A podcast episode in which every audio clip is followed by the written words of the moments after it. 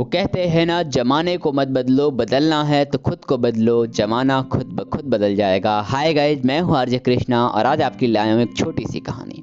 ये कहानी है एक बच्चे और एक आम के पेड़ की। एक बच्चा जिसको एक आम के पेड़ से बहुत लगाव था, वो रोज़ उस आम के पेड़ के पास जाता, उस आम के पेड़ पे चढ़ता, उसके आम खाता, उसके साथ खेलता और जब थक जाता तो उस आम के पेड़ की छाव पे ही सो जाता। इस तरह से उस बच्चे और उस आम के पेड़ के बीच एक अजीब सा रिश्ता बन गया था। लेकिन जब बच्चा धीरे धीरे बड़ा होने लगा तो उसका आम के पेड़ के पास जाना थोड़ा कम हो गया।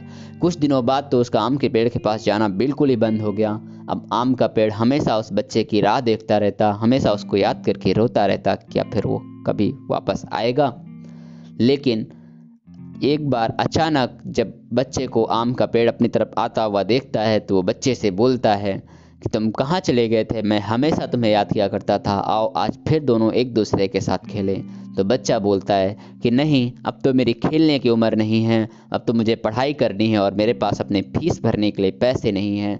तो आम का पेड़ बोलता है, कोई बात नहीं, तुम मेरे सभी आमों को तोड़ लो और ले जाकर के बाज़ार में बेच दो और उनसे अपनी फ़ीस भर देना। बच्चा उन सभी आमों को तोड़ लेता है और वहाँ से चला जाता है, फिर कभी वो वापस नहीं आता है। बहुत समय बीत जाता है, बच्चा बड़ा हो गया होता है, जवान हो गया होता है, उसकी नौकरी लग गई होती है, उसकी शादी हो गई होती है। अब वो जवान एक बार आम के पेड़ के पास वापस आता है और आम के पेड़ से बोलता है, अब तो मेरी नौकरी लग गई है, शादी हो गई है, अब मुझे अपना खुद का घर बनाना है। मुझे अपने घर बनाने के लिए आपकी लकड़ियाँ चाहिए। आम का पेड़ बोलता है, कोई बात नहीं, मेरी सभी डालियों को काट लो और ले जा करके इनसे अपना घर बना लो। बच्चा उन सभी डालियों को काट करके ले जाता है और फिर वो कभी वापस नहीं आता। बहुत समय बीत जाता है। आम का पेड़ फिर से उसकी राह देखता रहता है। उसको याद करके रोता रहता है। अब तो आम का पेड़ बंजर हो चुका होता है, सूना हो चुका होता है। अब तो उसकी तरफ़ कोई देखता भी नहीं है। एक बार, कुछ समय बीत जाने के बाद एक बूढ़ा वहाँ पे आता है और वो आम के पेड़ से बोलता है कि शायद आप भूल गए, मैं वही बच्चा हूँ जिसकी आप हमेशा अपने टुकड़े काट काट के भी मदद किया करते थे। मैं वही बच्चा हूँ। और आज तो आम का पेड़ बोलता है कि अब तो मेरे पास कुछ नहीं बचा है देने के लिए। आम दुखी हो जाता है और वो आँसू भर के बोलता है कि अब तो मैं तुमको कुछ नहीं दे सकता हूँ। मेरे पास खुद भी कुछ नहीं बचा। बंजर हो गया हूँ।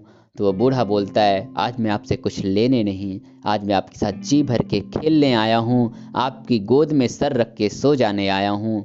तो आम का पेड़ और वो फिर से बहुत खुश हो जाता है और वो बूढ़ा जैसे ही आम के पेड़ से फिर से लिपट जाता है, आम के साथ खेलने लगता है तो आम की वो सूखी डालियाँ भी अंकुरित हो उठती हैं। दोस्तों, ये आम का पेड़ कोई और नहीं, ये आपके बूढ़े माँ बाप हैं दोस्तों। जो हमेशा आपके लिए, हमेशा आपकी मदद के लिए तैयार रहते हैं, पर हम जब छोटे थे, तब तो हम अपने माँ बाप के साथ खेलना बहुत अच्छा लगता था, पर जब धीरे धीरे बड़े हुए तो माँ बाप के लिए समय मिलना बहुत कम हो गया। माँ बाप के साथ खेलना मिलना जुलना बहुत कम हो गया है। दोस्तों, आरजे कृष्ण आपसे यही कहता है कि आप अपने माँ बाप का, अपने अपनों का ख्याल रखिए, उनके लिए समय निकालिए, देखिएगा उनके कैसे उनके उस वृद्धावस्था में भी फिर से उनकी खुशियाँ दोबारा से खिलखिला उठेंगी और वो अपनी ज़िंदगी को धन्य मानेंगे। और दोस्तों आज ये कृष्णा लास्ट में आपसे यही कहेगा, कर दिखाओ कुछ ऐसा दुनिया करना चाहे आपके जैसा। धन्यवाद। रोज़ सुबह साढ़े सात बजे मेरे चैनल पे एक नई कहानी। थैंक यू दोस्तों।